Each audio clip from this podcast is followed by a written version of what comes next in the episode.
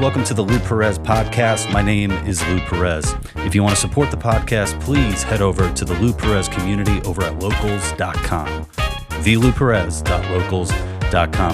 And I'm very happy to be joined by my next guest because it's the Christmas season.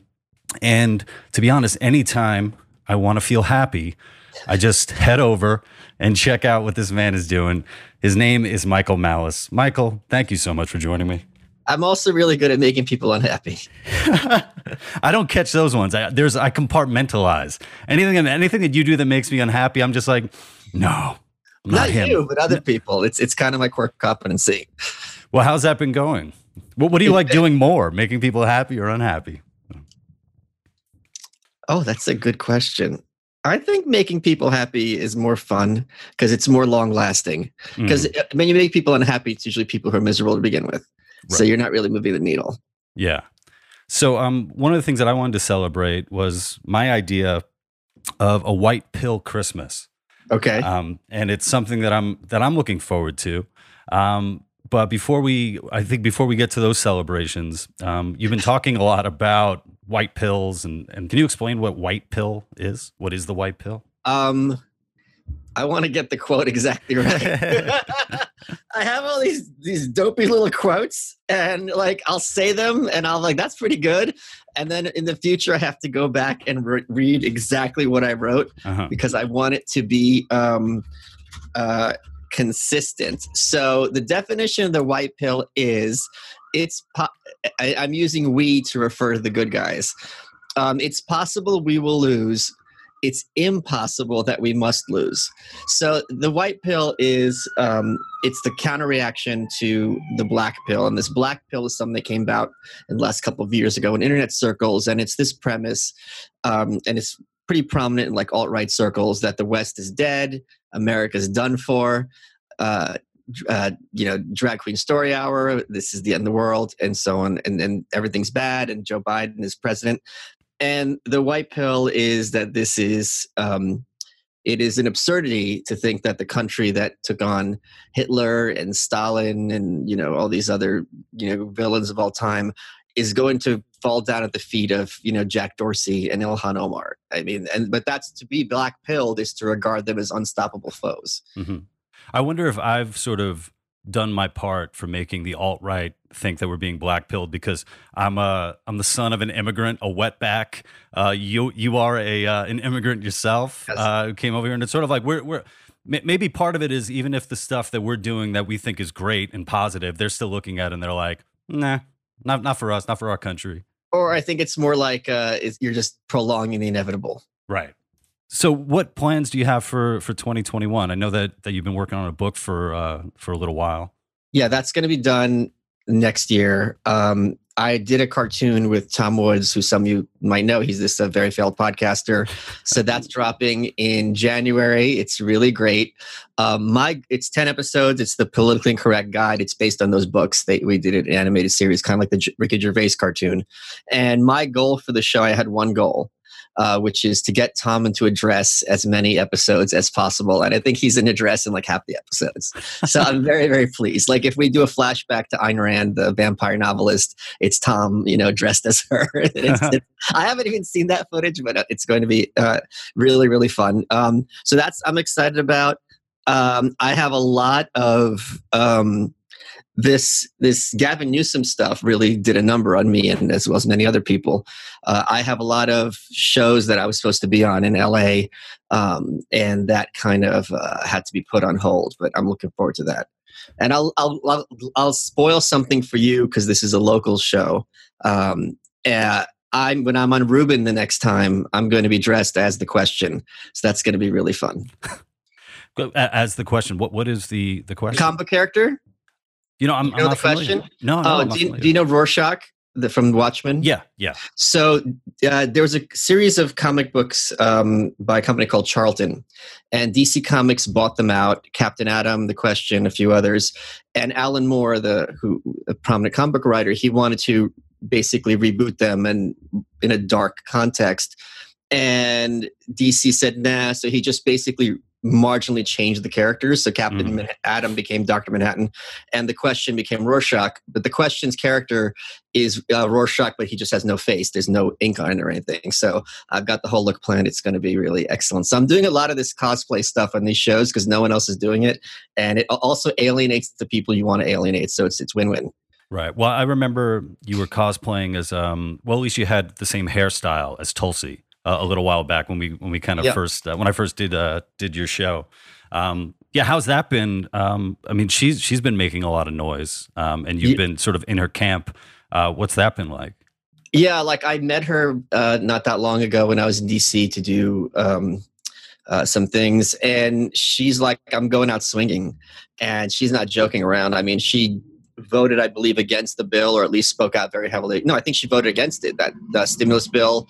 Uh, she had that law trying to mandate um, Title IX be a function of biological sex. Um, and she teamed up with Massie to try to repeal the NSA. So uh, she's not going down without a fight. To, to repeal the NSA. Wow. Yeah, that, I think that was the bill. Her and Massie teamed up for something like that. Yeah. hmm Well, you um you, you did something recently. You um you threw your your pronouns in your uh in your bio. Um, are, are the pronouns still up, or have you changed them? Oh no, Are- I'm are keeping them. I'm keeping them. He, him. And and what's the um what's the response been? Like, I, uh, I haven't gotten. It's only been a couple of days, so I haven't gotten the boomer cons to be like pronouns and bio opinion discarded. mhm. But it's a very good. Um, I realized, and, and everyone who replied realized exactly what I was doing. It's a very good mechanism to uh, confuse certain people and also to, to as I said earlier, to alienate people that you want to alienate. Um, so it's it's just you know it's just something. Uh, uh, it's wins across the board. Yeah. Well, recently there was a, um, I guess, a study or a paper that was going out, and it was so it was something like an investigation of the growth of right wing echo chambers on YouTube, and uh, a few friends shared it with me, and I checked it out. And in the back, they have a list of all these different YouTube channels, whether they're far left, left, center, uh, right, or far right and all my friends were sharing it with me because on the far right was my old comedy channel we the internet tv and i was like wait a minute i'm far right? When the hell did when the hell did this happen? And it turns out that i wasn't alone. So i was far right. The joe rogan experience was far right. Brett weinstein was far right. Sam harris was far right. And and all- Harris. yeah, Sam Harris was far right. Yeah, yeah, yeah, exactly. Um, so uh, a, a buddy of mine, uh, Noam Dworman, who owns a comedy cellar, he's like, he's like, you know. got, yeah. yeah, he's like, you got to make a, a video or something. You got to respond to this. And he actually put me in touch with um, with someone at the Wall Street Journal. So I wrote something up, and I'm actually waiting for what I wrote, my op-ed, to be published in the Wall Street Journal right now. Because basically, look, I'm a comedian. Um, I uh, my job my my job was eliminated my uh, in in October. I'm trying to make it in comedy, and the idea that someone's out there calling me a, saying that I was a part of a far right program, it's like you're just basically telling people. Uh, don't work with this guy. Don't associate with this guy. And it's Yeah. and, and it's so troubling how easy it is for people just to throw that shit out there and not face any backlash or consequences for it. Yeah, it's a scarlet letter, uh, and they never have to explain or justify anything. Uh, but thankfully, that is being decreasingly effective um, as more and more. You know, the, the quintessential example was New York Times had that article, you know, A1 above the fold, which is the prime spot for real estate New York Times articles about some kid who was in West Virginia, I believe, and he went down this very dangerous rabbit hole on YouTube. And one day he's watching Ben Shapiro and then a few months later he's watching like nazi stuff and then it ends with him being like no i don't like this nazi stuff and it's like so wait so the, the problem is he like started like sitting in his on his ass and like youtube's algorithm just feeds him stuff and he goes i don't like this i want Yeah. to go back to like you know something that's a semblance of a sane discourse and apparently this is front page literally front page news for them um so increasingly these tactics that they use like what you're saying you know um, because now what they could do from any, any article say lou perez comma who has been described as far right Right. and they have a link so they're, they're sourcing it and no one's going to follow the link and be like wait a minute why is he on the same list as like ben shapiro as far right you know whatever Right. but this is a technique that they use but the only uh, solution in, in my opinion is to kind of uh, you know, kind of ideologically self-segregate and realize that everything that they write is a lie, um, and it's it just uh, an, often obscenely so. Mm-hmm. Yeah, over the over the past few years, you know, trying to do trying to do comedy and doing a type of of comedy, political comedy, was sort of like equal opportunity offender. I always found myself like, look, I'm ready to make fun of both sides, but that's not necessarily the case with the people I would say on the other side, in particular the left, where it's like I don't see a lot of um, self reflection or self deprecation on that end when when it comes to making fun of uh, their own politicians, their own policies, or anything like that. And it's sort of like here I am trying to do, I guess, like the heavy lifting of both um, calling out bullshit on the left, and then also when I see bullshit on the right, calling out bullshit on the right. Yeah, but I mean, I th- th- this anytime you hear equality, um, uh, my my kind of spidey senses start tingling because it's usually something that's uh, someone's doing something wrong.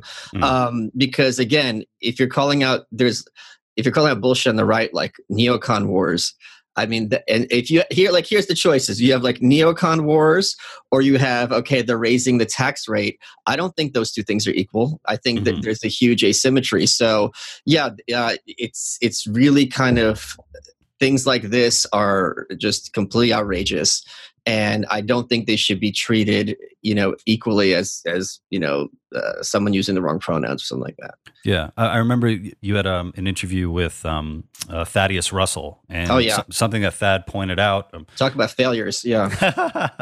uh, t- something that, that Thad pointed out um, in regards to all of sort of the uh, the protests that we were seeing around George Floyd and um, during the pandemic. He's like, there was nobody protesting war. There was no anti-war protesting. Yeah, and and and it's scary, but I feel like we've we sort of got to the point where I mean, we heard we hardly heard anything about um, about President Trump's drone strikes because to admit that there's a problem with Trump's drone strikes would be to admit that there was a problem with Obama's drone strikes. No, that's no? not true because they had a problem with him locking kids in cages that Obama built.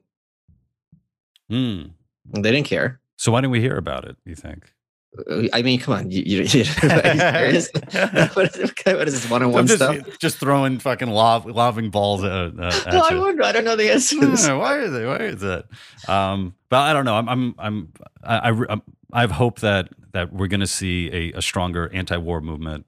But I've um, already started. Um, so it, what's amazing is the second Trump lost, uh, the right heavily pivoted toward um, we got to make sure there's not more neocon wars.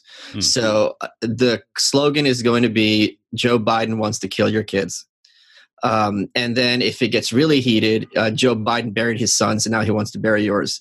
So you have to fight dirty because this isn't, again, uh, school choice or these other things. This is, we are going to be killing hundreds of thousands of innocent people overseas, which is going to lead to blowback here, make us less safe. And if someone sits down and says, I'm going to take your kids, get them on a plane, mail them to the Middle East where they're going to get slaughtered or come back dismembered, I don't think that this is something that is uh, necessarily a target of rational discussion when it's done preemptively and disingenuously. Mm-hmm. Uh, and every, here's another example. Earlier this year, many, many people were advocating that we need boots on the ground in Syria, and they all invoked the Holocaust. They said this is another genocide. Uh, there's good, the Kurds are going to be exterminated. Uh, if we're not in there immediately, they're going to be wiped off the face of the earth by December. Uh, we're not there. The, apparently, the Kurds were exterminated because we don't hear about them anymore. Right? Mm-hmm. They, they vanished from the face of the earth. So the fact that they're so shameless in their war propaganda means you can't describe it and respond to them in peaceful, um, you know, polite terms. They have to be fought, and it also gets to them when you fight dirty because then it, it takes away their veneer of respectability, and you realize that these are bloody butchers who should be treated as such. I remember reading. I think it was in. I think it was in the New York Times. Is it is it Duckworth? Um, she's a, a congresswoman. Oh yeah, Lex, yeah, Tammy Duckworth. Yeah, yeah, and um, she wrote an op-ed. I guess she was taking it you know, sticking it to Donald Trump or something like that about, you know, about service. And one of the things that she that she said is that she, she made this um, sort of link between the uh, people who fought in the Revolutionary War yeah. and the people who fought in the Iraq War. And I was just sort of like, wait a minute, I don't, I know, I know, I know, I know there are wars and people died and and and all that, but the connection on ideological grounds, I'm like, what you know what are you doing here yeah, maybe she lost a piece of her brain when she lost those legs over there. So I, I mean, these people. Dan Crenshaw is another one. Um, it's really kind of funny because social media has done a wonderful job of making these people look like clowns and assholes. Um, and I know for a fact that Dan Crenshaw, who's this kind of veering neocon congressman for Texas. He's got an eye patch. He lost his eye uh, in, in, service. You know, he's trying to be kind of this cool dad figure, uh, hip, the hip guy on the right and he's being treated mercilessly online and he does his own twitter and it gets to him and I, every time it gets to him i'm absolutely delighted mm-hmm. yeah we we often hear a lot of i guess like pro-war um, if there's any other way to describe it pro-war uh, veterans but it seems like there's so many veterans out there who are anti-war veterans that are just seem to be you know kind of swept to the side and we don't hear from them very much yeah, yeah, of course, because they don't serve the purposes of the cathedral, which is you know promoting this kind of uh, militarist agenda. The the corporate press's bloodlust for war cannot be overstated. I mean, this has been going on for over hundred years. Every war, you know, they're beating the war drums, and they'll invoke the most you know uh, uh, beautiful sentiments like, oh, well, if you don't do this, it means you hate America and mm-hmm. or you want children to be murdered and all that. They have no shame, um, and they can't be treated with any with even the slightest modicum of respect accordingly. The first time I heard about the cathedral, it is uh, it was from you. Um, can you talk a little bit uh, about that and what that entails? Sure. Uh, basically, the cathedral is uh, what sets and allows the parameters of acceptable discourse by, you know, selective editing and, and how news is presented. It starts with the universities. Uh, it's promulgated through the media and entertainment and is implemented into law by the state. Uh, where conservatives got it very wrong for a very long time, they were fighting the battle in Washington, and now there's an increasing realization among people of, of right and left who are anti-war and and you know anti this kind of corporate BS that this starts much earlier and it's much more pernicious. Uh, Nancy Pelosi does not uh, hate you anywhere near as much as the New York Times editorial board, let alone the Harvard law faculty. I think one of the one of the great things to come out of the uh, of the Trump uh, administration, and um, I'm already going to get flack for just saying anything great came out of it, but I think I think he was a great crucible for us to to really show the impurities of the institutions and oh, yeah. and to, to just show them for for what they are and I, I don't think the skepticism of those institutions dies when um, on January 20th when Biden takes over. I think I, I think we're, yeah. we're, we're too far gone now, and too many people are in the know. They really. I, I've made this analogy before. They it's like Hillary in 2008.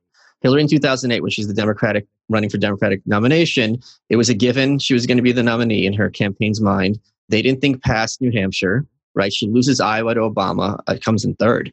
Uh, Iowa was a very white state, so the fact that Obama, as a minority candidate, could beat her and beat her there was a huge uh, uh um, example of his the, uh, the validity of his campaign in terms of being able to attract votes. She takes New Hampshire. But then after that, there's all these states where there's overwhelmingly African American populations, and the delegates were being voted proportionally. So when she would win, it would be like 52 to 48. But when he would win, it would be like 70 30. Mm. And it looked very quickly like she's screwed because you play out the math. Like, where are you going to be able to take this guy on? And they hadn't thought that far ahead, and she got her, you know, butt handed to her. They really thought, the corporate press, that Trump was the source of all this that we beat Trump, he goes away, everything goes back to normal. And here's the deal we'll do with you guys, you deplorables. Uh, we'll just pretend the last four years were you having a temper tantrum, there won't be re- uh, repercussions for your transgressions. And now we're going to go back to normal as the way things ought to be.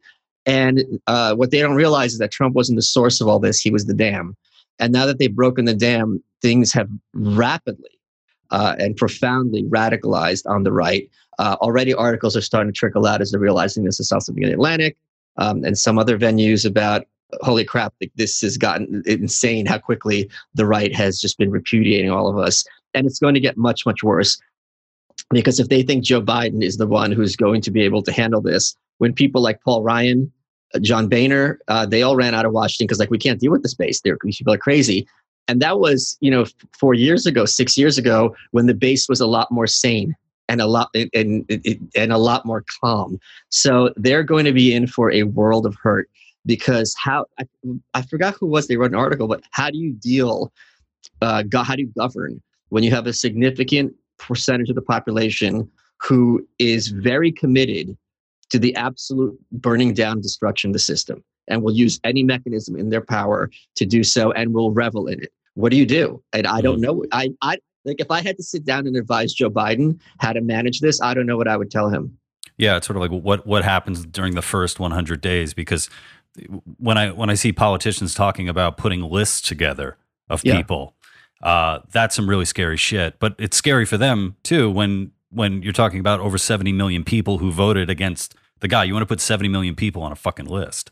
Yeah, and and you know, I have a if you go to governors to gitmo.com, I have t-shirts where I think these governors should be sent to Gitmo. And I think what's really great is that we're seeing for the first time conservatives turning on the police because they are realizing they were harder on people who were um, owning businesses than on those who were burning down businesses. And it's become very indefensible how they behave during these quarantines and lockdowns. Uh, they're not on the side of the people. It's transparently obvious, uh, as 2020 demonstrated. And then they have a whole other situation when you lose the authority of the state uh, over the population, over the people who are motivated. You know, the masses are never going to care one way or another. They're going to be just following along. That's another huge mess to deal with. Uh, mm-hmm. there was in, I think it was in Vermont recently or New Hampshire, uh, one of these mayors was the target of a citizen's arrest. I don't think this is going to get easier if they are trying to make things more quarantined or more lockdown. I think it's going to escalate, and I want it to escalate. These people need to have personal consequences for their uh, depravity. Hmm. And um, during the uh, during the lockdowns, I guess they're they're ongoing. Um, it was it, it, was wild to see. I, I thought basically all the anarchists I follow, like yourself, like Tom Woods, like Dave Smith, uh, you guys had the the most sane perspective on this whole thing. And um, I was telling people, I'm like, my anarchist friends are principled as fuck. And when I think when when shit was really hitting the fan, you need those type of people like yourself to be parsing out and showing what's uh, what's really going on. I mean, in our we're both in New York. Yeah. Um, what Cuomo and De Blasio are doing is just it's horrific and, and just destroying so many livelihoods. You you mentioned uh, on a few of the your podcasts, Ice and Vice which for people who don't know, Ice and Vice is is an incredible ice cream makers. Um, I think they're one of the best uh, that, that I've ever had, and because of this lockdown, they're gone. They're they're done. We we have seen a systemic attack on small business via corp uh, to the benefit of corporate America and, and, huge business in this country, the likes that we should have never seen before. Uh, they stood there cheering on the burning down of uh, small businesses by supporting the the rioting uh, and then they're cheering on the lockdowns. Amazon's doing fine, Target's doing fine, Walmart's doing fine. All these small companies, uh, all these waiters and waitresses, bartenders, they're not doing so fine. I had a poll on my Twitter, which I don't think is really tongue in cheek. And I said, who's done more uh, long term damage to New York, Mohammed Atta or de Blasio? Mm-hmm. And de Blasio won nine to one, and that is the correct response. Um, and they're doing it shamelessly and brazenly. Um, gyms were closed for months. Uh, is there any population that is more concerned with their health than people who go to health club? And what was amazing at one point is uh, Cuomo had said, "All right, gyms are clear to open," and De Blasio said, "Well." It's going to be another two weeks because we don't have enough inspectors and our priority is opening the schools. Okay, have some kind of private licensing for inspectors, have the gym right. pay a fee, and you could open up. These are people out of work, people have, you know, need to exercise, so on and so forth. So the fact that he feels so comfortable telling an entire segment of the economy, you're going to two more weeks, uh, is unconscionable and I, I, don't know where this is going but as an anarchist it's it's going in a direction i like because and i'm i'm very disgusted with our country because if you have france and canada who are fighting the cops who are enforcing these lockdowns what the hell has happened to america? That we're third on this list? That's despicable. Hmm. uh, our friend uh, Carol Markowitz uh, has been doing a, an amazing job over at the Post, just covering um, the you know Kafka esque rules that have been um, you know put down on, uh, on, on restaurants, and it's um, I, I asked this I asked this question and I wanted you know I never got an answer to it for these people who want to close down restaurants. Okay, which restaurant is responsible for the most COVID cases? Like, tell me, you should have that. You should have that Oh, list, yeah, right? yeah. I mean, you should have that information if you're going to be, um, you know, closing things down. Just thinking about the amount of restaurants that just spend upwards of thousands and thousands of dollars to comply with these with these bullshit regulations to create outdoor outdoor dining, and now they're done. One of the things that um, Giuliani did to turn around New York because he made it more of a tourist spot. Mhm. Uh, he cleaned up Times Square. All the hookers and porn stores went away. Um, he made it safer. And what makes New York special isn't Target. It isn't uh, movie theaters. It is these small, unique businesses, restaurants, boutiques that you can't find anywhere else. When you remove all of those, that those that tourist money pays for those social programs these people like. You are Mhm. going to have a kind of death spiral. Uh, if you're making all these uh, buildings where no one's paying rent anymore, because if I could have my employees working from home, why am I paying these exorbitant rents? I don't see how you're going to turn the ship around, and I don't think they care. Yeah. Yeah, on the rent side uh, as well, there's you know calls to to cancel rent, but nobody's canceling property taxes. Yeah, You know, it's it's just this idea that you know the uh, uh, the immigrant woman who owns a, a two family in in Queens, I don't know, she has deep enough pockets where you know if if if if her her tenants aren't paying, she oh she'll be fine. yeah.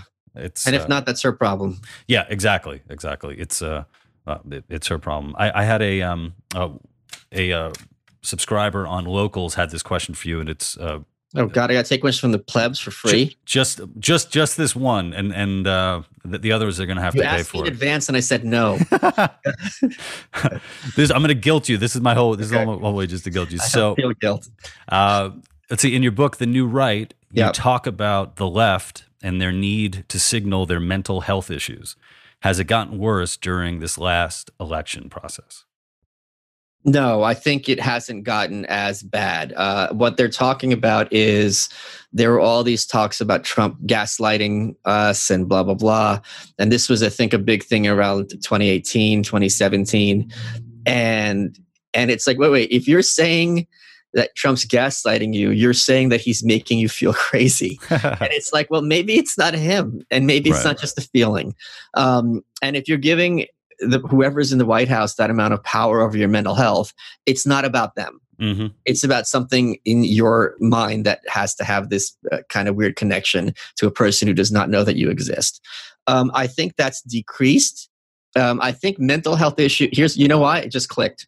Mental health is not a thing in 2020 because if their mental health was a thing in 2020, then these governors, who, as I said earlier, should be in Gitmo, would have more accountability for the sustained assault on mental health that we've seen in 2020, Mm. which is, you know, uh, in many places, uh, solitary confinement is viewed as torture. Human beings are social animals. You keep them isolated. It, it's very known to have deleterious consequences. They decided to put everyone in solitary confinement, and like suicide rates, depression, all these things went through the roof. They they don't really talk about it because it's like, well, what are you going to do? Not have suicidal ideation? So uh, mental health has been swept under the rug in 2020, and that's why.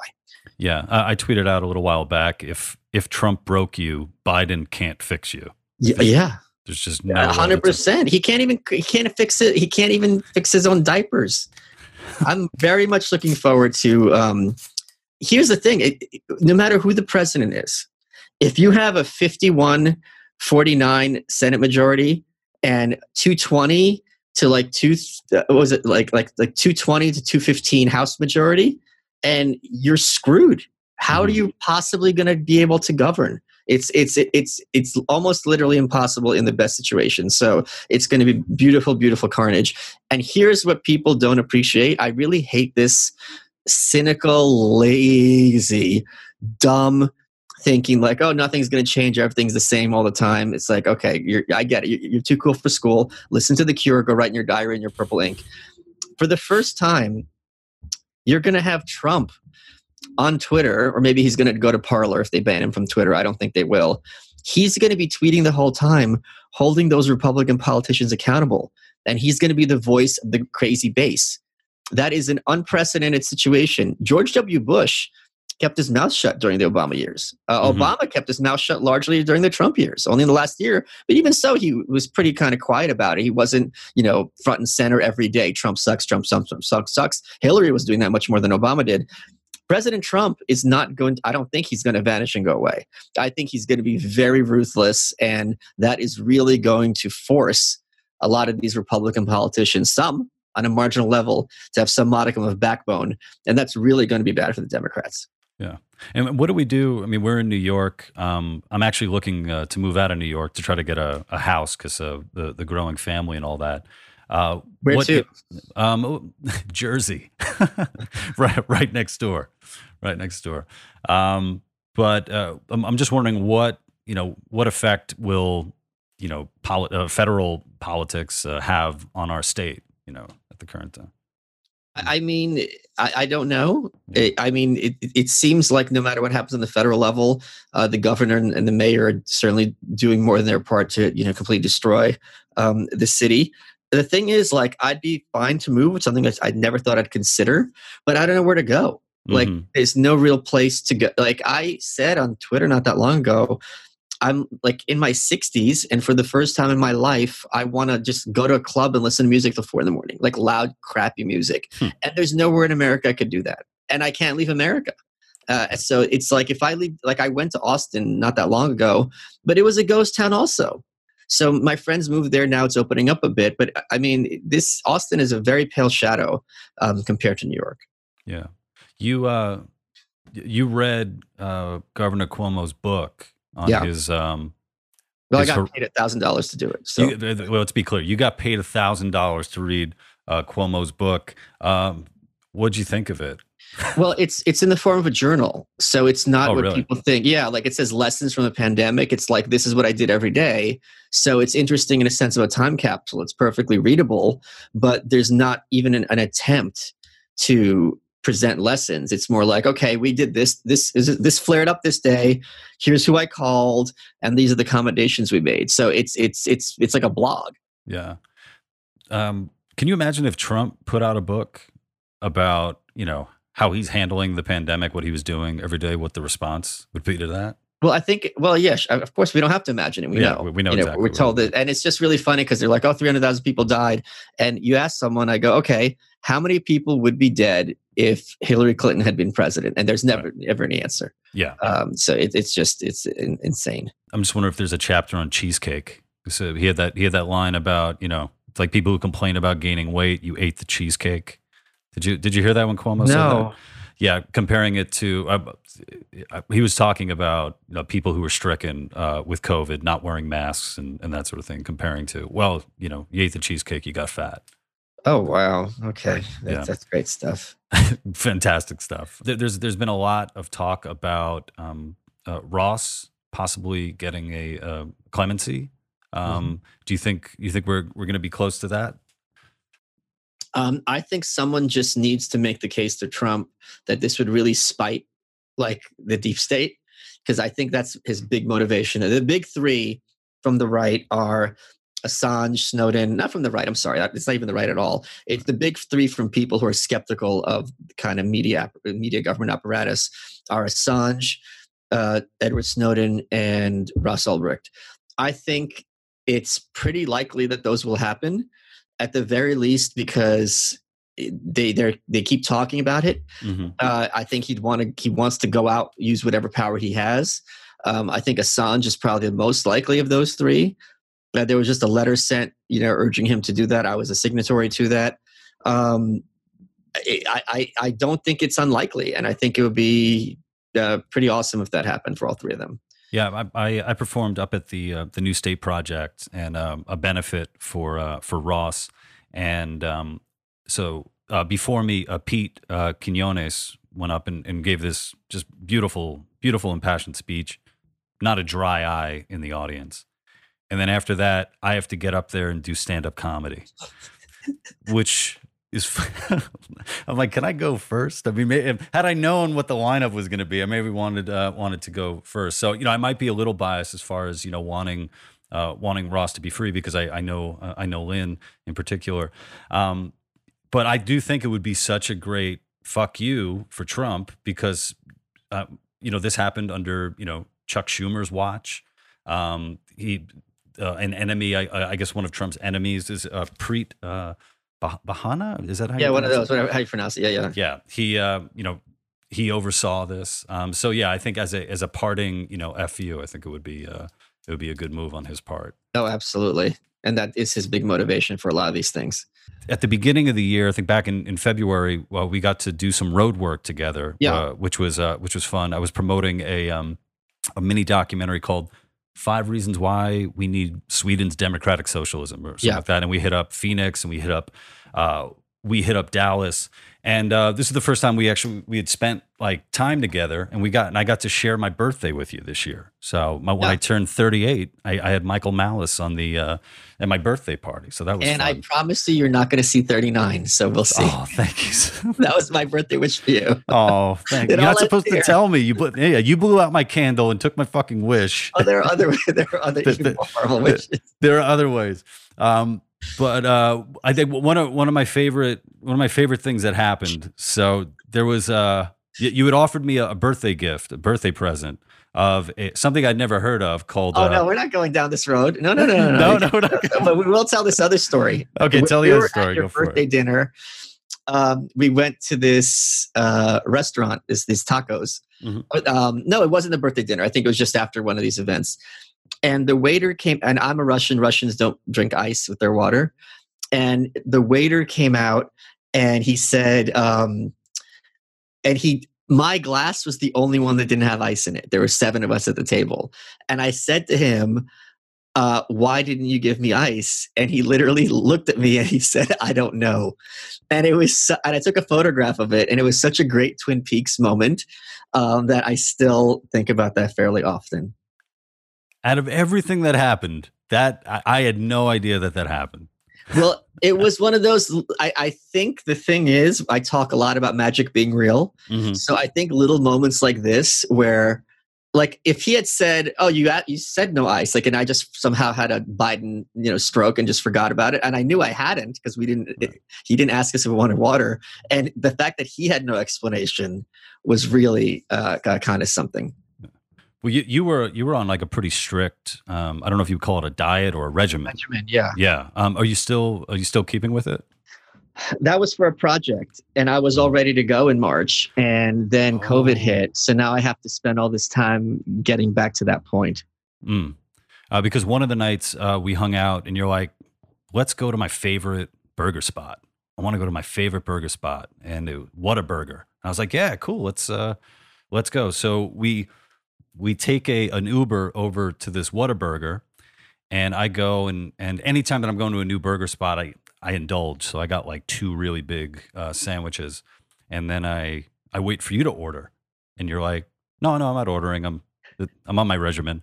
Well, So you that- were hungry, and I, I- knew it'd be good. Yeah, I was hung. Yeah, okay, I wasn't that hungry, but then I sit down You sure, and you're, you sure, fatty? You had two burgers. no, this is the Listen, beard, had- man. This isn't the fat. cheesecake. You had the cheesecake, Lou. You had the cheesecake. cheesecake.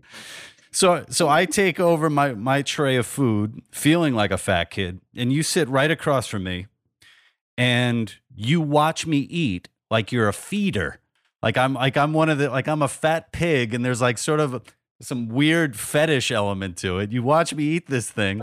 This is what you looked like to me. Come on, you just had that handy. yeah, because when I was doing my review of Kamala Harris's book. Ah. Yeah, yeah. And then and then I'm like and then I ask you like, "Oh, you sure you don't you don't want anything?" And you're like, "No, this is uh I also have a monocle. this is my you were saying that no, this is me uh showing discipline." and all yeah, that. So so it's you showing discipline, right? You having a regimen and me being just like a fat pig getting closer to my birthday and not closer like to a fat pig, as a fat pig. as as a fat pig getting closer to my 38th birthday, feeling like shit away from home. 38, 38 years, 38 inch waistline. It's just the math. Oh no, I can't do that, man. I couldn't let myself go like that. But that's when you hang out with Michael Malice, you're gonna have stuff like that. People aren't Well, gonna give now him I'm on a- ice. Now I'm on a bulk. Now I'm on 3,600 calories a day. It's not fun. I have to eat Subway. It's disgusting. Are you um are you like powerlifting? Is that what's happening? kind of thing yeah and like it's not easy eating like an american i gotta tell you like it's not fun hmm What um uh what are you doing a lot of? You doing deadlifts, uh, squats? Yeah, I have a whole. Uh, I, I've got a whole crew of, of, of people helping me. It, it takes. It's like Steve. Uh, it's like the six million dollar man. Like it takes a lot of really smart, really talented people to get me, who's a complete mess, to make any progress in any direction. What what's uh, what's the goal? Do you have uh, numbers in I, mind? No, no, it's a whole. It's a. It's this project I was working on. I'll tell you about it. Um, okay. Off the air, just to drive the fans crazy. Right. And um, with, I'll email you right now. This is what really bothers them. When you email someone while you're talking to them, they don't know. Oh shit. Um. He's just going to send me a picture of me looking like a pig. That's it. That's oink oink oink oink. There, I just sent it. Thank you. Now, now let's see if my my computer crashes. It hasn't come yet. Okay. This is this is really this is really good Zoom for everybody. Just watch, just watching. Just it I'm just gonna. I'm, I'm telling you because it drives them crazy. and um, so I'm I'm new to the to the locals uh, community. Uh, you've been on it um, a few months, uh, a few months longer than, than I have. Uh, what you know? What attracted you to it? I was promised no minorities.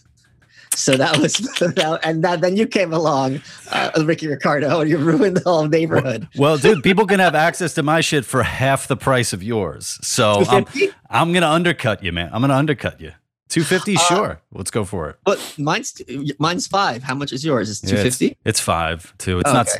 i, I got to change the product. It's not selling too well. Got to fit another sombrero on. Yeah no, um, I was the third one. Dave Rubin was first. It's his platform. Bridget Phetasy, who we both adore, I'm yeah. sure was second. I was third. Um, I am. I like it a lot because I use it as an alternative to Patreon and Facebook. Mm-hmm. So, my community, and uh, this is what I would encourage you to do with yours, is a great place for people to like post what they used to post on Facebook because you know you're going to be surrounded by like minded people who aren't going to give you attitude, who aren't going to get their dander in a huff, and you're not going to have these stupid arguments. You could actually have discussions about issues because you're operating within the same rough framework. Yeah, yeah. I'm, I um, I haven't pulled the plug completely on, on, Facebook, but I think eventually I'm just gonna I'm just gonna have to do it and just tell people to come over here. And here's the thing with Facebook, and this is nothing to do with politics or anything.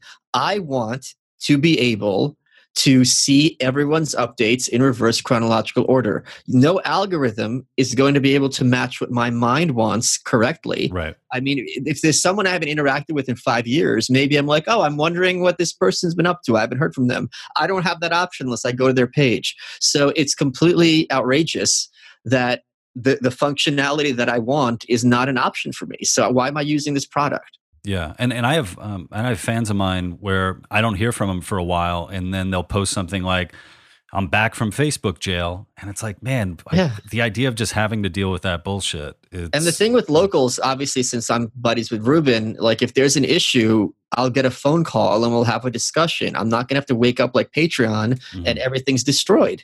Right. Yeah. Oh, and, and now I think uh, um, was it uh, JP Sears, the uh, comedian, is having an issue with uh, with Facebook. He's been trying to post stuff, um, like commenting on on COVID. Yeah, and the guy's risking like losing like I think like two and a half million followers, two and a half million followers, and the idea that could just be gone like that.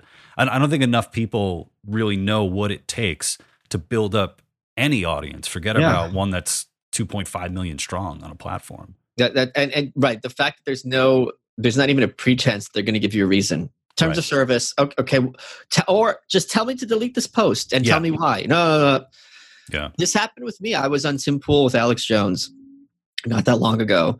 And there was a part where basically Bill Gates was discussing how, you know, some people are going to have to live and some people are going to have to die, right? Hmm. Or something like that, that effect. And Alex said, well, fine, Bill, let's, let's just get the firing squads. You know, let's just save a lot of time. And the video got pulled and they said, Alex, they had interpreted it as, because he was kind of muttering under his breath, that he meant let's put Bill Gates in front of a firing squad. And what Al- Alex said, that's not what I said. And when you look back at the tape, he clearly says, he's, a, he's like being sarcastic. Oh, if you're going to kill people, why are you going to bother using a Euro whale? Let's just get the firing squads. They agreed that they were wrong, didn't reinstate the video. They're like, oh, hmm. yeah, you're right. Wow. okay, great.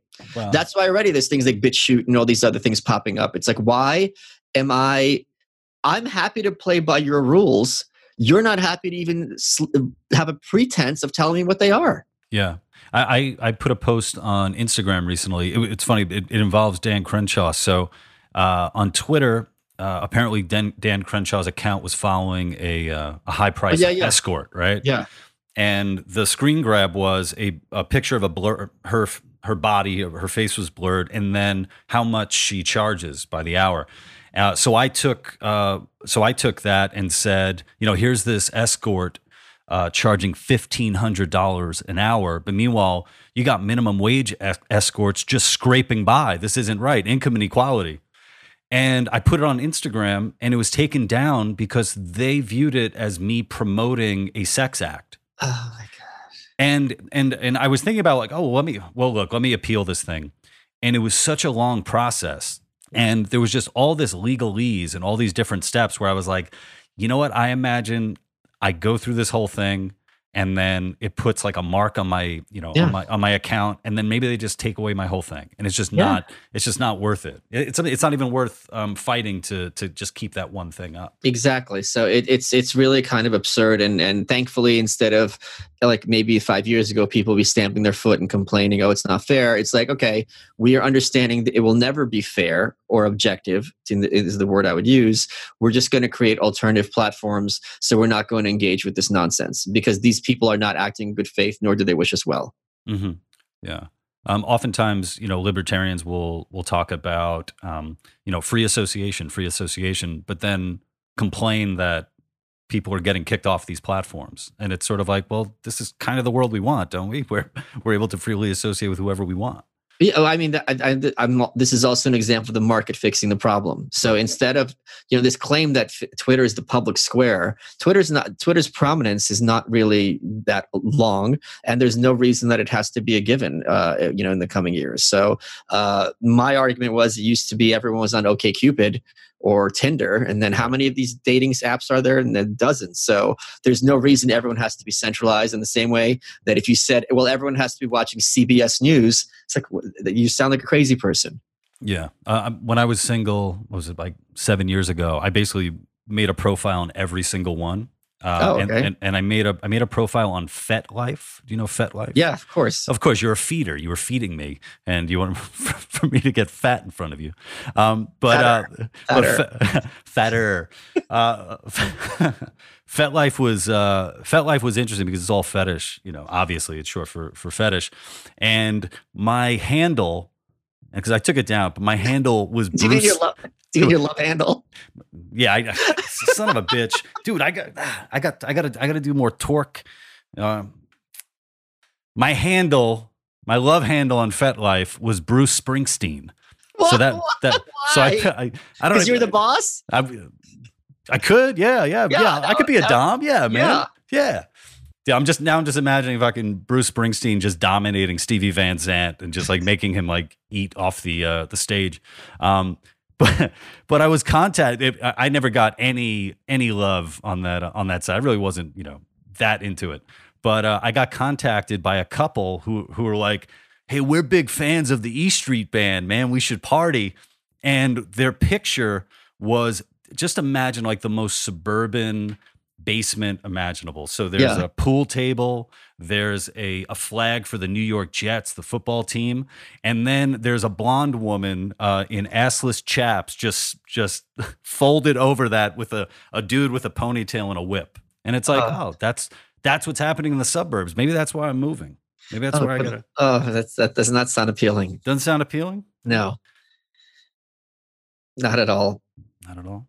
It sounds like I was sounds like I was propositioning you. Uh, yeah. That doesn't okay. No, no, it doesn't sound appealing to me either. Okay. There's this chubby Mexican in the corner.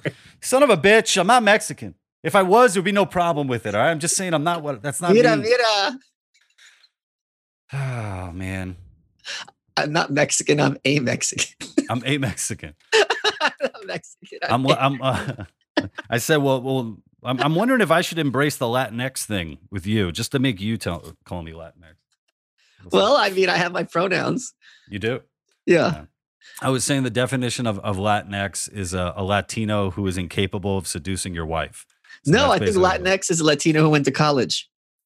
Oh shit! It's such a white people thing. It's Yeah. a complete white people thing. Latin people don't use this bull crap. Spanish people like what? What is this? yeah. They, I- I- they don't even know what a chalupa is.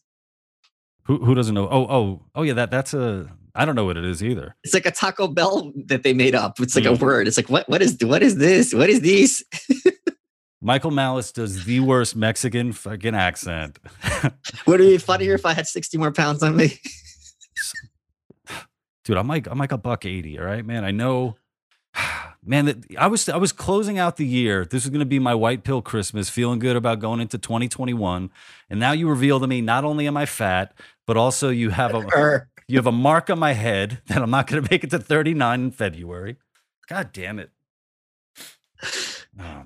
sorry, I say.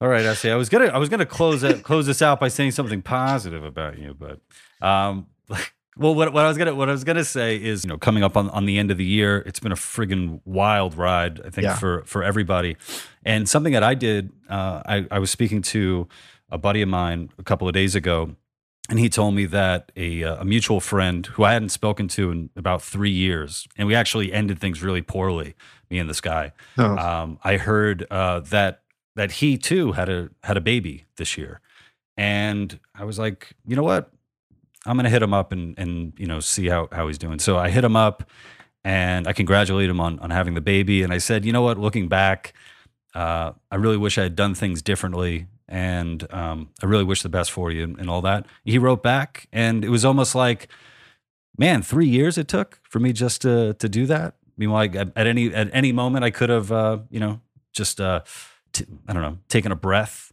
reevaluated, and then Well, you're lucky that he still had his FetLife profile active. That's right. he was like, he was like, I have that pool table ready to spread you on it, like you wouldn't believe. But but he said, I have to lose sixty pounds. he, he's like, he's like, Michael Malice is right about you. You, you know, you know, you you would be in our top ten, Lou, but you know, you got to drop a few. So, Michael Malice, uh, thank you so much for giving me some of this time. Thank you so much for some of the time you spent with me. Um, You are welcome.